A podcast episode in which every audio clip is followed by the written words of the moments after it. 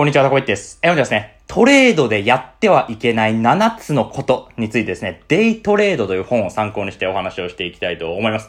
はい、えー、皆さんね、デイトレード、マーケットで勝ち続けるための発想術という本をね、ご存知でしょうか？まあ、この本ね、デイトレードをやられる方なら、もう必読の本と言われている本でして、まあ、非常に有名な本なんですね。でね、この本ね、まあ、タイトルの通り、まあ、デイトレード限定の本なんですけども、まあ、これ実際読んでみると、これ別にデイトレードだけじゃなくて、もう投資全般、もう株でもビットコインでも何でもいいんですけど、もう投資全般でね、絶対に知っておくべき心構えがね、書かれている本なんですよ。投資哲学とね、言うべきね、これ本で、もう投資をやる方なら誰でも知っておくべきことが書かれていたんで、まあ、今日はですね、この本を抜粋して、投資でやってはいけない7つのことを具体的にね、お話ししていきたいと思います。この本の中ではトレーディングにおける7つの大罪とね、いうタイトルで書かれておりましたね。大きな罪ということで、この7つをやってしまったら、損がどんどん膨らんでいく。投資で成功できないですよ、というね、やってはいけない7つのね、ことになりますね。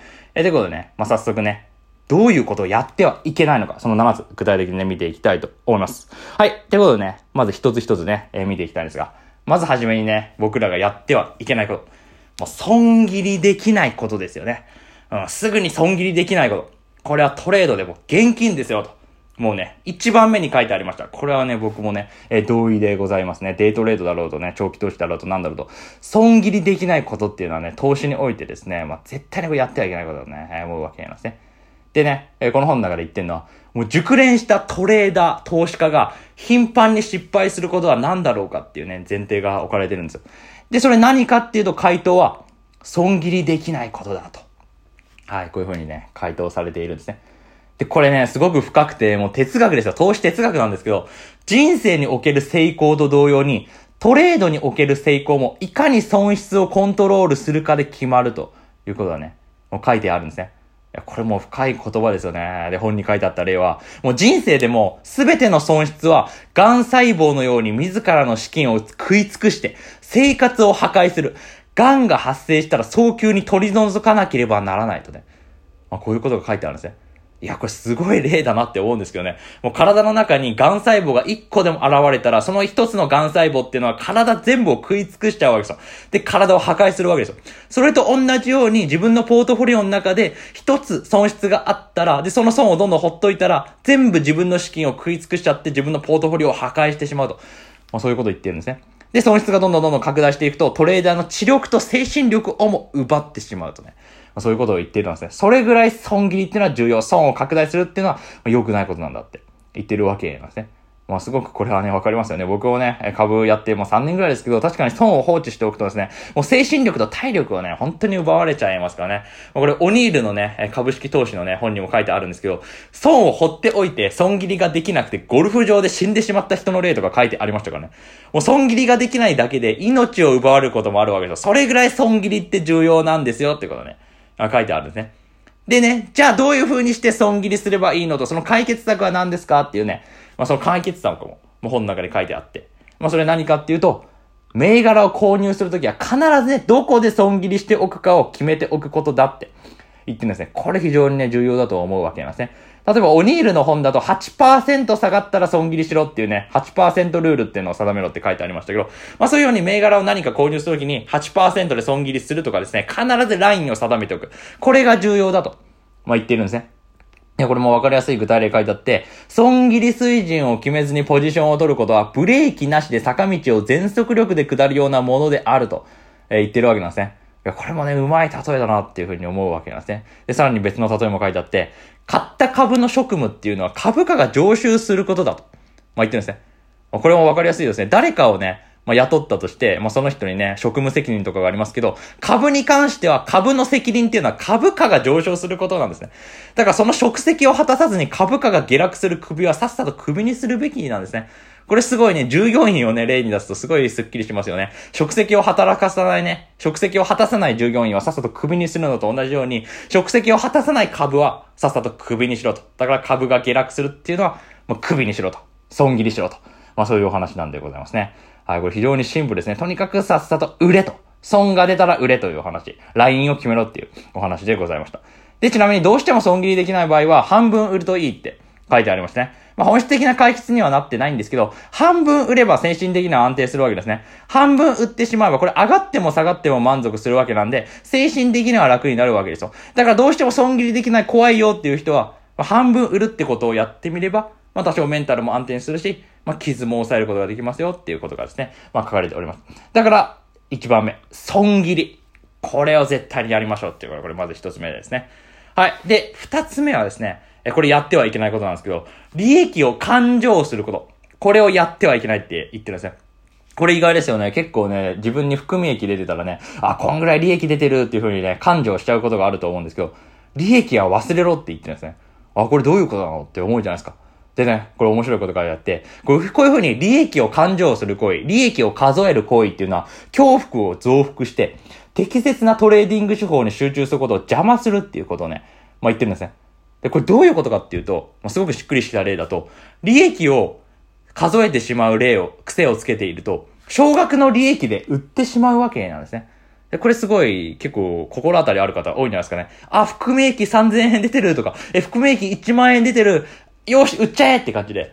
もう少額の利益で売っちゃうんですよ。1万とか2万ぐらいの少しの利益だけで売っちゃって、対象を、ね、逃すと。大勝ちを逃すことになってしまうということがね、例に書いてあるんですね。あ、これはすごい納得だなって思うわけですね。僕もね、え株とかちょっとね、買ってみるとですよ。1万とか2万とか利益出てるぐらいで、で、その後下がっちゃって、利益を失っちゃうのが怖いんで、さっさと利益確定しちゃうみたいなことがあるわけですよ。あれやっちゃダメだよっていうことがわけですね。損はさっさと切る。利益は伸ばすっていうことがもう鉄則なわけですよ。損傷利大っていうのが鉄則なわけなんで、利益をなるべくのが、えー、伸ばすためになるべく利益っていうのは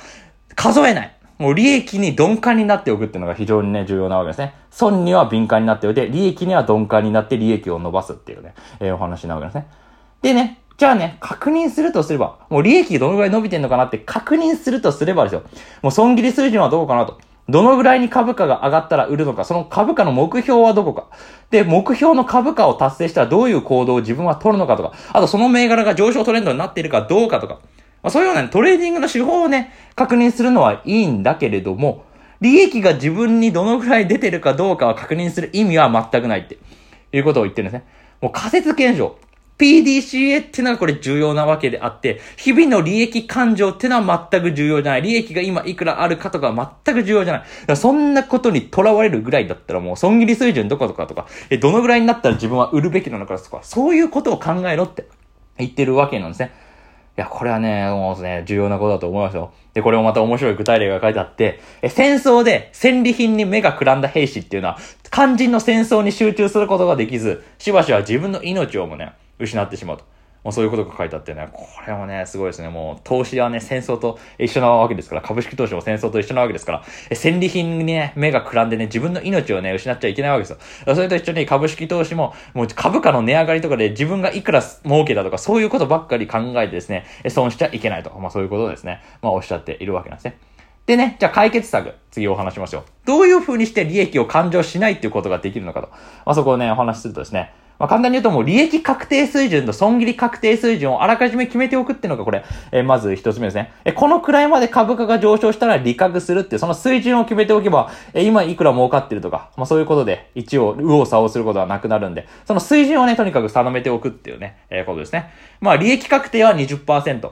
損切りは8%。こういうふうに数値で定めておけば慌てることはないでしょうというのがこれ一つ目ですね。で、え次の二つ目としては、えこういうふうに利益確定水準と損切り確定水準に達した場合にのみ数字をチェックして株を売ると。ね、そういうふうに明確にね、数字で基準を定めておけばですね、もう日々のね、値動きに一喜一憂することはなくなるんで、まあそういうふうにやりましょうっていうふうにね、言ってるわけですね。で、それでまた、ね、それでもね、こういうことね、損切りとか、利益確定ができない人っていうのは、まあ、半分売るっていうのをね、やってみるといいんじゃないですか、ということでね、解決策でおっしゃってるわけですね。まあ、半分売るっていうのはかなりメンタルが安定しますから、これ利が出てても、損が出てても、半分売るっていう行為はね、まあ、どっちに転んでもね、なんか得した気分になるわけなんですね。えー、だからね、半分売るっていうのはね、かなり自分をメンタルを安定させる行為としてはこれ重要なんで、まあまあ、解決策には、ね、なってないんですけども、半分売ることでね、それメンタルが安定するんだったら、これ半分売るっていうのをね、やってみてはいかがでしょうかていうことを、まあ、解決策として提示しておられるということですね。これが2番目になります。はい、えー、で次、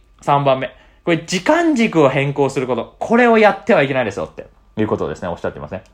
はい。で、これどういうことって言うとですね、これはね、例えばですよ、短期の時間軸で買ったのに、途中から長期の時間軸で保有するようなことをするなっていうね、理屈になるわけですね。はい。これは結構やってらっしゃる方多いんじゃないですかね。僕もね、これよくやっちゃうんですよ。で、これ投資家が株を買うときって、もう短期で買うのか、中期で買うのか、長期で買うのか、それぞれ時間軸を分けて買うっていうのが非常に重要なわけですね。例えば短期売買目的で株を買うってことがあると思うんですけど、短期売買目的で株買ったのに、値上がりしないからっていうで、途中から長期保有で目的変えちゃって、で、ずっとその株持っとくみたいな人って多いと思うわけですよ。これ僕もね、やったことありますよ。で、そうするとね、面白いことに株ってずるずる下落する可能性がね、高いわけなんですよ。だから短期でやるんだったらそのまま短期でやるっていうように、決めて投資しなきゃいけないわけなんですよ。だから一貫した投資戦略が重要なわけなんですね。短期で買ったはずの株なのに、後からね、買った後に長期保有にしようとか決めちゃうのはこれダメなんですよ。方針をコロコロ変えちゃうのは、それダメなんですね。で、これね、まあ、やっちゃう理由は分かって、ある時間軸から別の時間軸へ変更するだけでね、投資家っていうのは精神的に楽になるわけですね。うん、だってね、短期投資でね、買ってね、すぐ損が出ちゃってね、あ、どうしようかな。あ、長期投資ならいいやっていう風にやっちゃうと、もう損がね、えー、なくなるわけですから、もう精神的に楽になるわけなんですね。でも、これって長期で見たら自分の損を膨らませることなんだよっていう風にね、まあ言ってるわけですね。え、だからこれもう PDCA、仮説検証っていうのが非常に重要なわけで、短期なら短期で売る。長期なら長期で保有する。自分の仮説をね、え崩してはならないということがですね、えこれ重要なわけなんですね。でね、じゃあ解決策。どうすればいいのかって、え言うとですね、えこれはもう単純な話で、短期目的で、え買ったのであれば、もうそれはね、冷やしのチャートでしかその株を見てはならないとか、そういう風に決めるわけですよ。なんか、短期で株買ったのに、なんか長期のチャート見ちゃったりとかするんですけど、もうチャートは短期で買ったなら短期のチャートしか見てはいけないって。まあそういう風に決めれば、まあ必然的に短期投資っていう、観点で、まあずっと物事を判断できるので、まあそういうことをやるといいんじゃないですかっていうことを言ってですね。まあ、その他の例だと利益確定水準とか損失確定水準っていうのをね、投資するときにま決めると思うんですけど、それを投資した後に変更してはならないよっていうふうに言ってるんですね。要は守備一貫したね、主張を持ちましょうよっていうところなんですね。え、だから時間軸は変更してはいけない。短期で買ったなら短期で売れ。長期で買ったなら長期で売れと。その時間軸を変更してはならってことを3つ目、心構えでおきましょうというのが2、3つ目の哲学でございました。はい。で、どんどんいきます。4つ目。あ、4つ目にやってはいけないことは、より多くを知ろうとすること。これはやってはいけないと言ってるんですね。あ、これもなかなかちょっと面白いですね。これどういうことかっていうとですね、え投資の格言で、噂で買って事実で売れっていう、まあ、格言があるわけじゃないですか。ね、えー、こういうことあるじゃないですか。これどういうことかっていうとですね、もう噂で買って事実で売るっていうことをこれ投資家はですね、まあやるわけなんですけども、まあわからないことがね、全部出揃ってから買おうっていうふうに思ってると、結局これ値上がりしちゃうよってことをね、えー、言ってるわけなんですね。え、だっていいニュースが全部出てから買おうって言ってると、いいニュースが全部出た後ってもう株価上がってるじゃないですか。だかそこで、え、買ったらもう遅いんですよ。そんなことやったらいつまで経っても株買えないで機会逃しちゃうでしょって、えいうことをね、まあ言ってるわけですね。まあ、例えば具体例で言うと、なんかワクチンがね、FDA から認可されるまでね、えー、買っちゃいけないみたいなね、まあそういうことをやってるとですね、えワクチンがね、FDA から認可されましたみたいな、ね、こういう事実がニュースとして、え出ちゃったりするとですね、もう株価値上がっちゃってるんで、そこで買っても、もう遅いわけなんですよね。もうプロが先に買ってるんで、そこから参入したら、もう損するしかないわけですよね、僕らはね、え個人投資家っていうのは。えだから、事実で買うんじゃないと。もう噂で買えってお話なんですよ。で、噂で買うためにはどうしたらいいかっていうと、トレーディング戦略に基づいて、これチャートを見て買いましょうっていうことですね。まあこれ言ってるわけなんですね。っていうことで、噂で買って事実で売ると。決してニュースが出て、いいニュースが出た時点で買ってはいけないっていうのがこれ4つ目のね、ポイントでございました。というお話なんですね。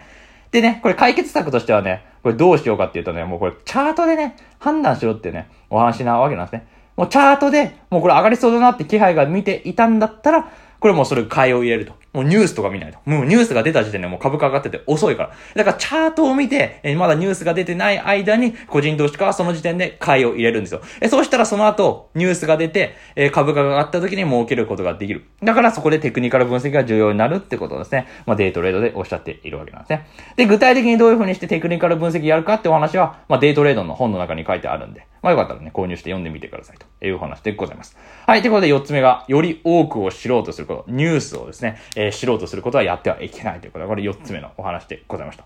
はい。で、5つ目はですね、過度に自己満足に陥ること。これはやってはいけないとね言ってるんですね。これはね、多くの人がね、特に今のね、時流だったらやっちゃうんじゃないかなって思うんですけどね。もう連勝中の時で時ですよ。勝ってる時ってこれ一番ね、危ないんですね。勝ってる時っていうのは休むも相場っていうね、単語を思いましょう、思い出しましょうっていうお話なわけなんですね。で、これね、プロ野球の例が書いてあって、これすごい共感したんですけど、プロ野球でもヒットがたくさん出ると思ったら急にスランプになっちゃったり、えするわけじゃないですか。で、これ確率論的に言っても、まあ打率なんてね、いいバッターの3割バッターなわけですよ。で、そう考えたら10回に3本ぐらいしかヒット打てないわけですね。で、そう考えたら10本連続でヒット出ていたら、いずれは帳尻合わせるためにどっかでスランプが来るわけなんですね。で、それ、打率で考えたらこれ当たり前の話なんですけど、なんかずっとヒットが出ちゃうみたいな風に考えがちなお話なわけなんですね。だから確率論的にはマーケットが5連勝した。要するに5回連続、5日連続で上がったりしたら、その後2、3日程度は下落、下落が続くっていうことをこれ理解しておかなきゃならないんですけれども、多くの人はずっと勝ち続けると今後も勝ち続けるっていう風に錯覚しちゃうわけなんですね。まあこれファクトフルネスで、直線奉納とかね、まあ言ったりもするんですけど、要は人間でずっと勝ってる時って、この後もずっと勝ってるってね、風にね、思いかがちなんですね。だから連勝中は、なるべく気を引き締めましょうってことをですね、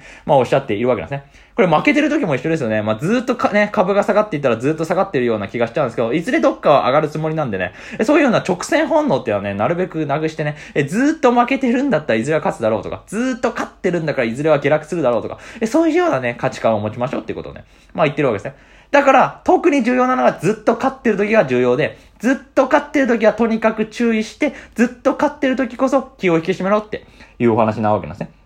はい。で、解決策としてはどうしたらいいかっていうと、まあ自分の持ってるポジションの量を半分にするとか、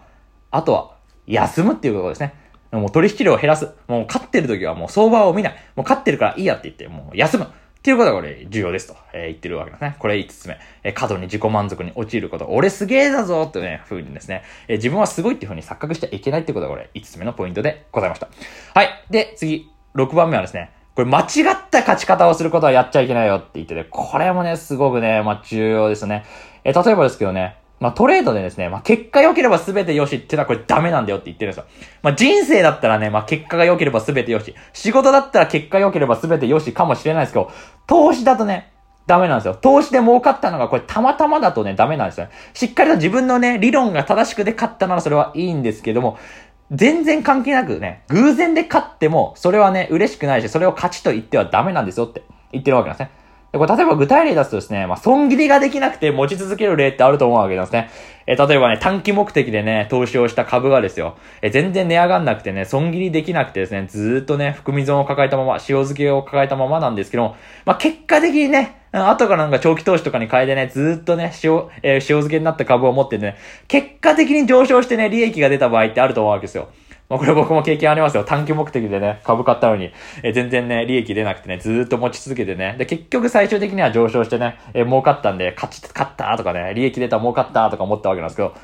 あ、それは全然勝ちじゃないんですよ。うん、なんでかっていうと、こういうね、間違った勝ちっていうのは長く続かなくてい、いずれは痛い目を見るんだよって、えいうことをですね、おっしゃっているわけですね。だってそうじゃないですか。損切りができなくてね、たまたま儲かったっていうのは長く続かないわけですよ。損切りができない人っていうのは、いずれ、え、どっかで損失を拡大する株持っちゃって、え、いずれはポートフォリオの大部分をね、既存するっていうね、そういう目に合うわけなんですよ。だから間違った価値は、すぐに直せって、え言うわけなんですね。だからそうならないためにどうしたらいいかっていうと、常に一つ一つの取引を仮説検証して反省するってことがね、ま、重要なわけなんですね。え、だからね、こういうふうに幸運によって利益を得た場合は負けであると思えって。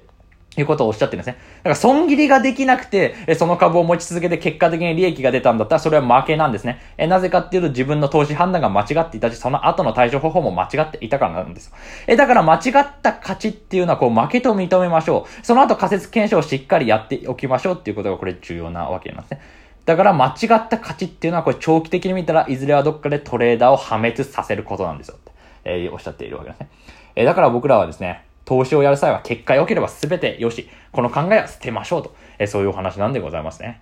で、じゃあね、解決策ね、え、どうしたらいいかっていうと、これはね、え取引をするために仮説検証を繰り返しましょうって、まあ言ってるわけなんですね。もう PDCA サイクルを回すってこれですよ。で、これ推奨されてるのがもう株買うときにノートをつけるんですね。え株を買うときにどういう理由で買ったのか。で、その株は将来的にどういう風に値上がりをしてどこで売るのか。っていうのを全部ね、ノート書くんですよ。メモっとくんですよ。で、その後に、えその検証を繰り返す。っていうことをね、やると、まあ、非常にいいんじゃないかなって思うわけですね。で、あとは、希望を持つことと持ち続けること。二つの H をやめましょうっていうこともおっしゃってて、これも面白いですね。ホーピングとホールディングですね。